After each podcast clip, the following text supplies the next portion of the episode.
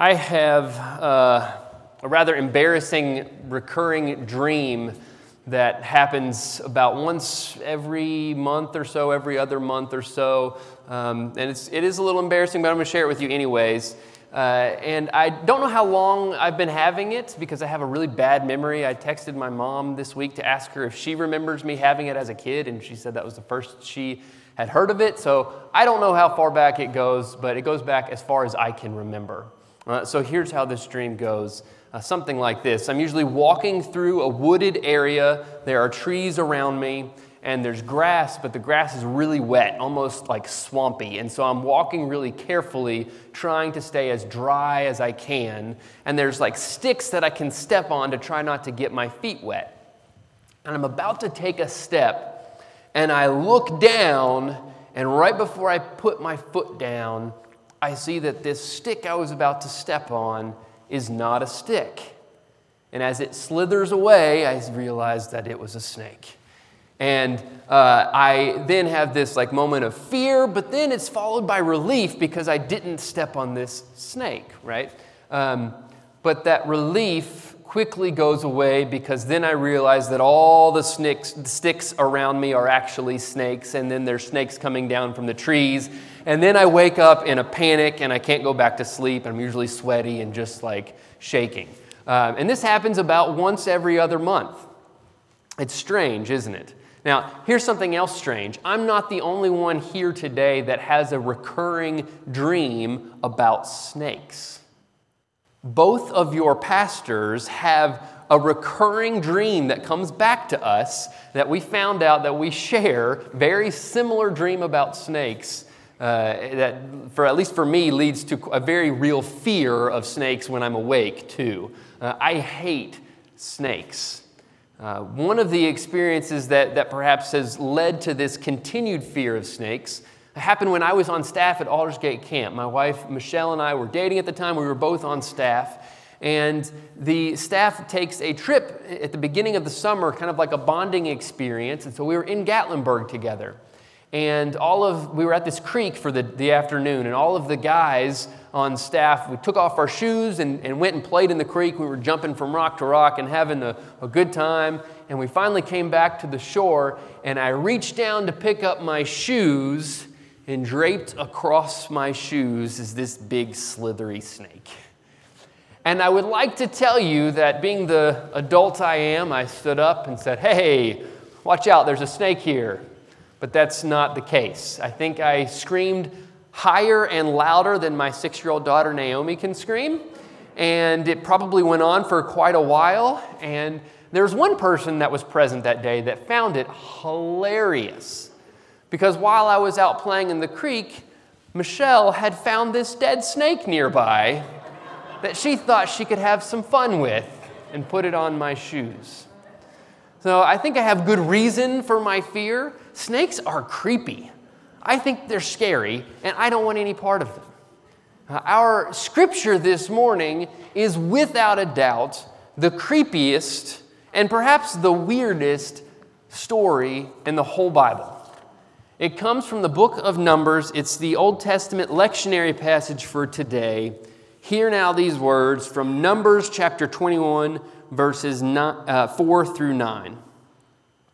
From Mount Hor, they set out by the way to the Red Sea to go around the land of Edom.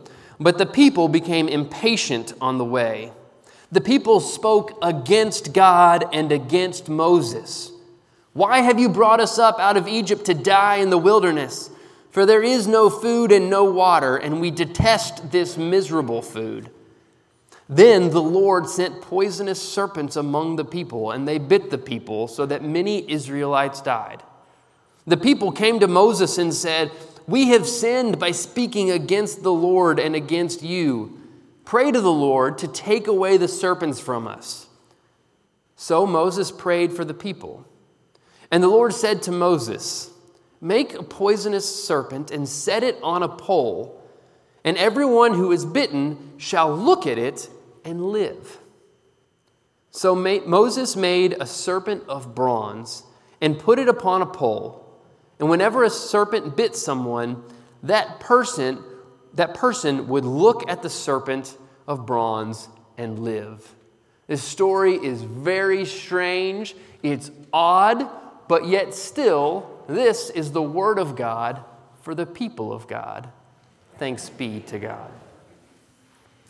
So, before we dive into this story a little bit, uh, I'd like to just give you a little bit of context about uh, where we are in the, the story of Scripture.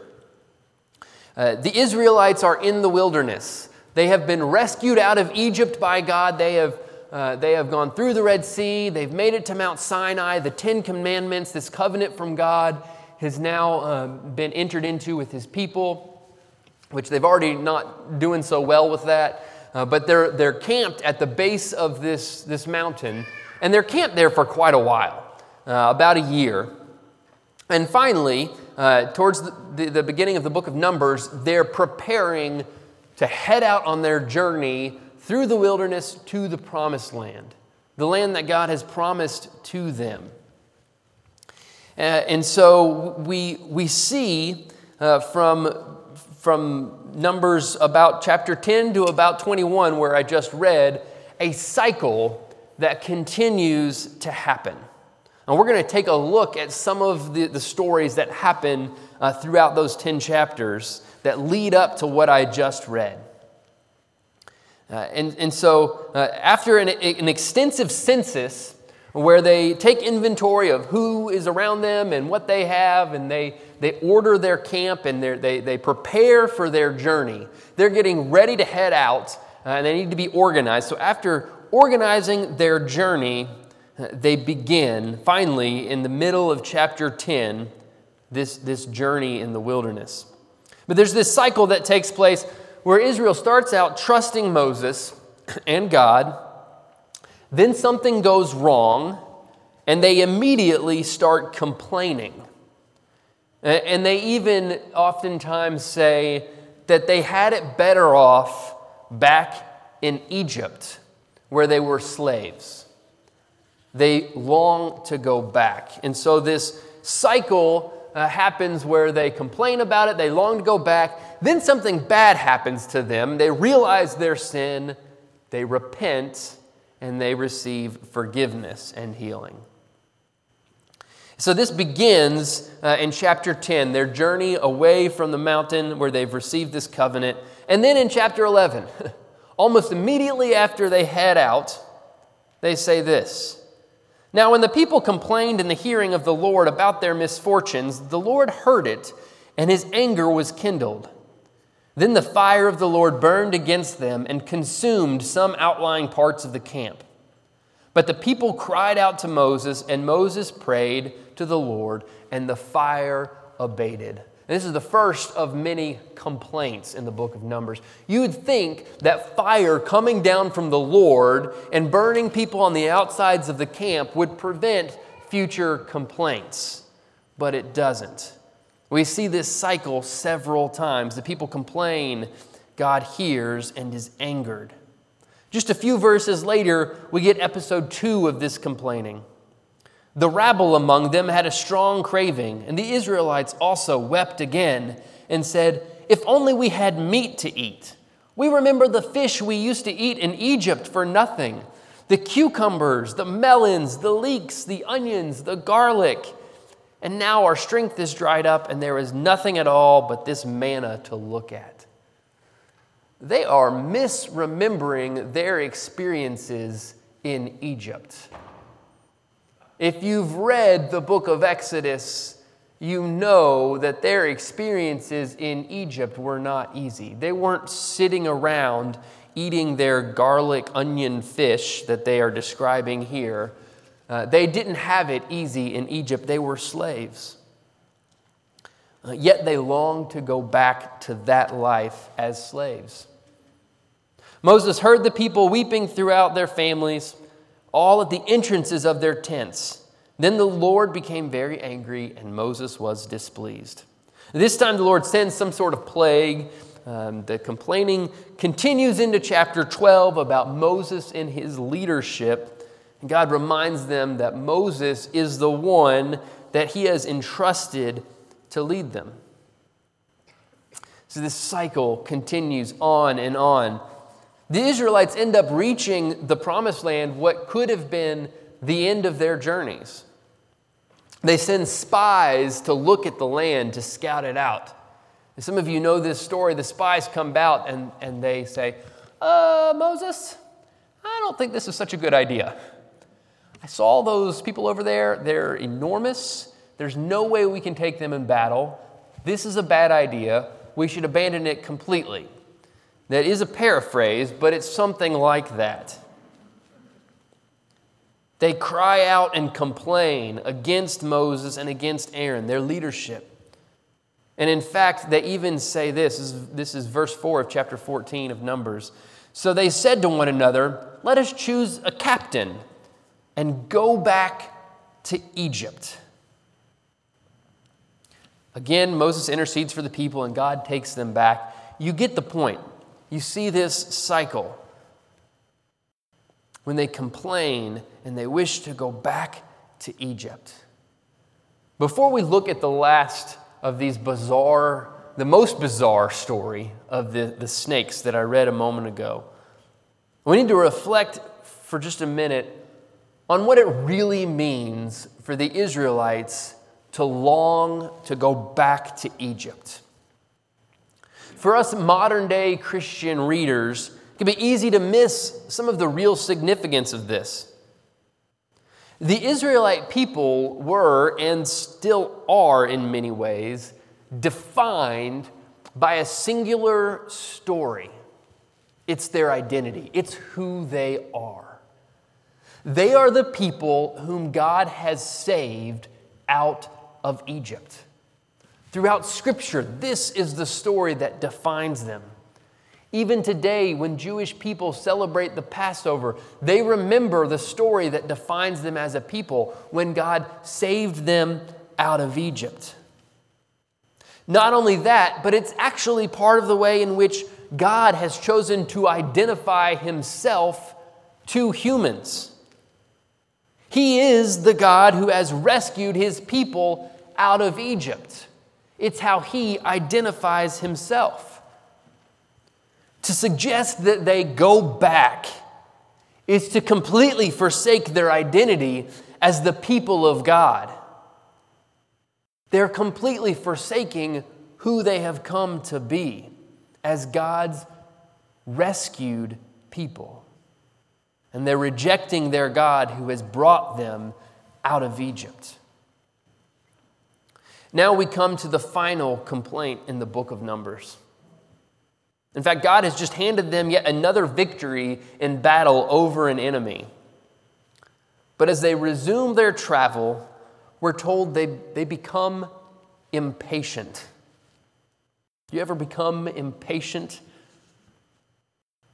I wonder how often our impatience prevents us from fully experiencing everything God has in store for us.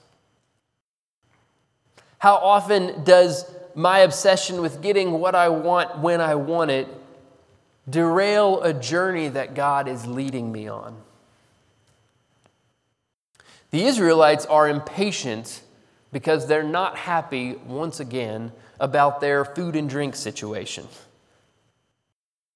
Instead of simply asking God or, or making a request through Moses for something else, or instead of just bearing with it because they have seen fire from heaven, they've seen all these horrible things happen when they complain, instead of all these better options, they choose to complain again. But something's different this time. Something important is different this time. See, each time the Israelites complain, each time that word complain is used in the book of Numbers, there is another word associated with the complaint. In Hebrew, it's a prefix that gets attached to a person's name. In our English translations, it simply says, against so and so. And so, thus far, throughout the book of Numbers, their complaints have been against Moses or against Moses and Aaron. That's who their complaints are against. This time, there's another name with the prefix on it. Elohim takes the prefix ba, and it becomes ba Elohim, or against God. This is the first time their complaints are directed against God. The Israelites have now placed themselves in a position against God Himself, not just Moses or Aaron, but against God. Listen to their complaint again from verse 5. The people spoke against God and against Moses. Why have you brought us up out of Egypt to die in the wilderness? For there is no food and no water, and we detest this miserable food. It's kind of strange that they say there is no food, and then they say, and we don't like the food that you did give us. Sounds a little bit like a teenager saying, There's no food in this house The pantry's full. You just don't want anything in there. Now, I'm not going to spend the rest of our time this morning uh, explaining why God chooses to use these poisonous, or another translation is even scarier, fiery snakes as punishment. I'm not going to spend our time explaining that for two reasons. The first is because I have no idea why God uses snakes in this story. I simply don't know. Sometimes stories in Scripture are meant to just be read for what they are. But the second idea, the second reason I'm not going to try to do that is because I'm not sure it really matters. There's still a lot for us to take away from this story. We are told that whenever an Israelite is bitten by one of these snakes, something happens. What happens when they're bitten by a snake? They die. it's terrifying. We're told whenever they're bitten by a snake, they die. These snakes are a direct result of their continuous complaints, a direct result of their putting themselves against God. They're a direct result of the Israelites' sin. Their sin has now led to the consequence of death.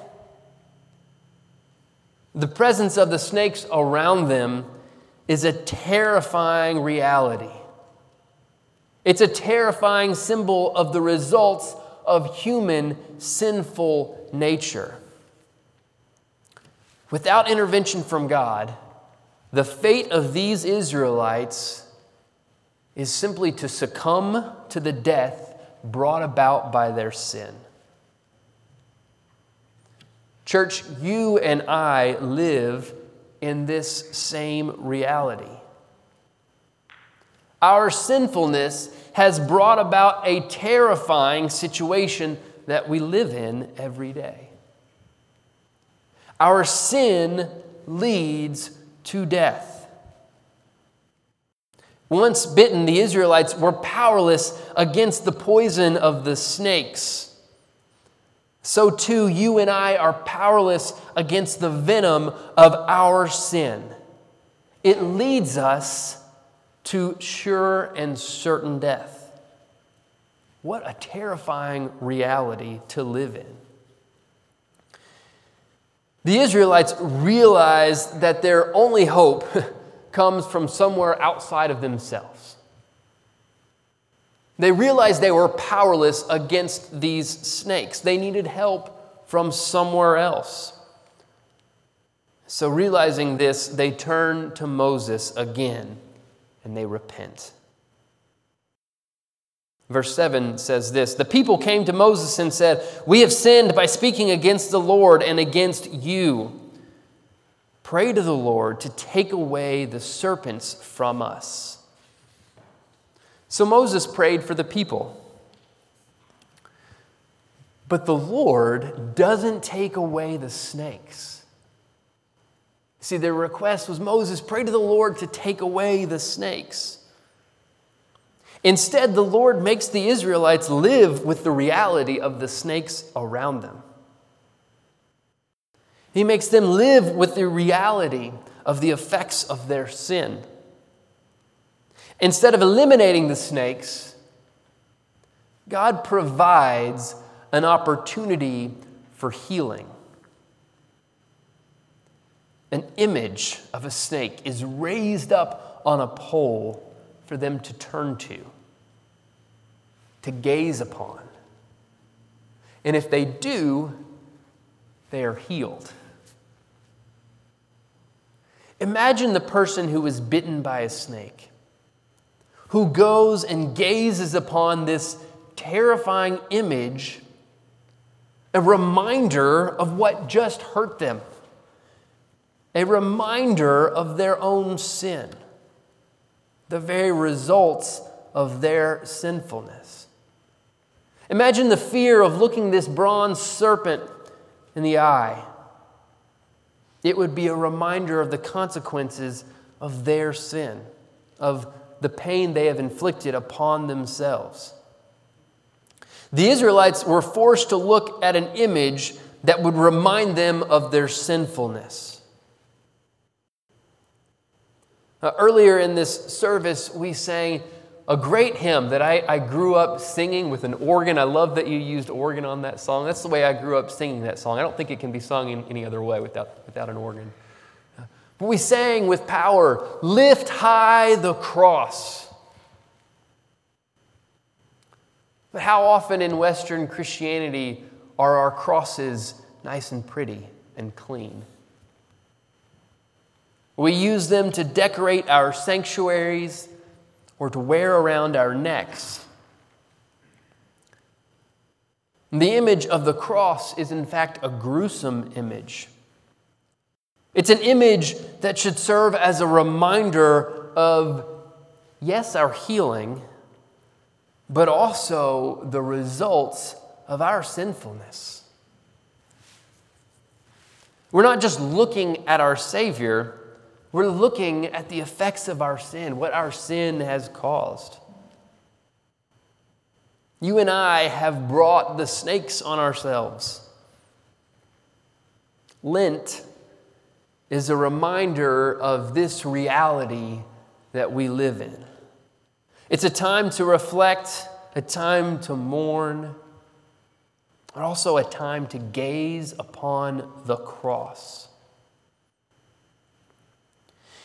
In John chapter 3, a religious leader named Nicodemus, a Pharisee, he comes to Jesus and begins asking him questions. He's heard Jesus' message and he's interested, perhaps impressed certainly a bit confused.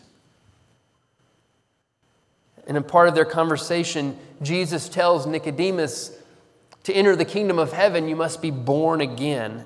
And, Nicodemus asks more questions about what that means. But part of Jesus' answer is found in John chapter 3, verses 14 and 15.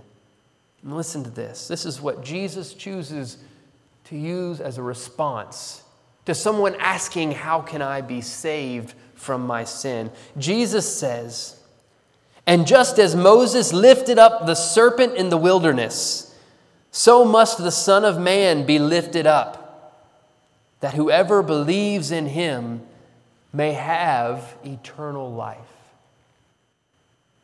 We still live in the reality of the snakes. The snakes have not been completely removed from our life. We live with the reality of our sinful nature all around us, our own sin and other people's sin.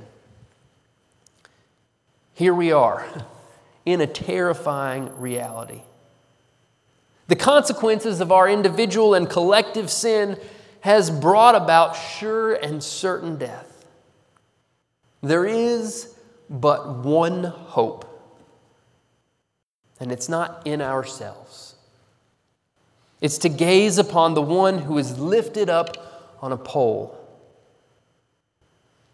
As we continue in this season of Lent, remember to repent and remember to gaze upon the cross where Jesus paid it all. Would you pray with me? God, we thank you for all of the stories in Scripture.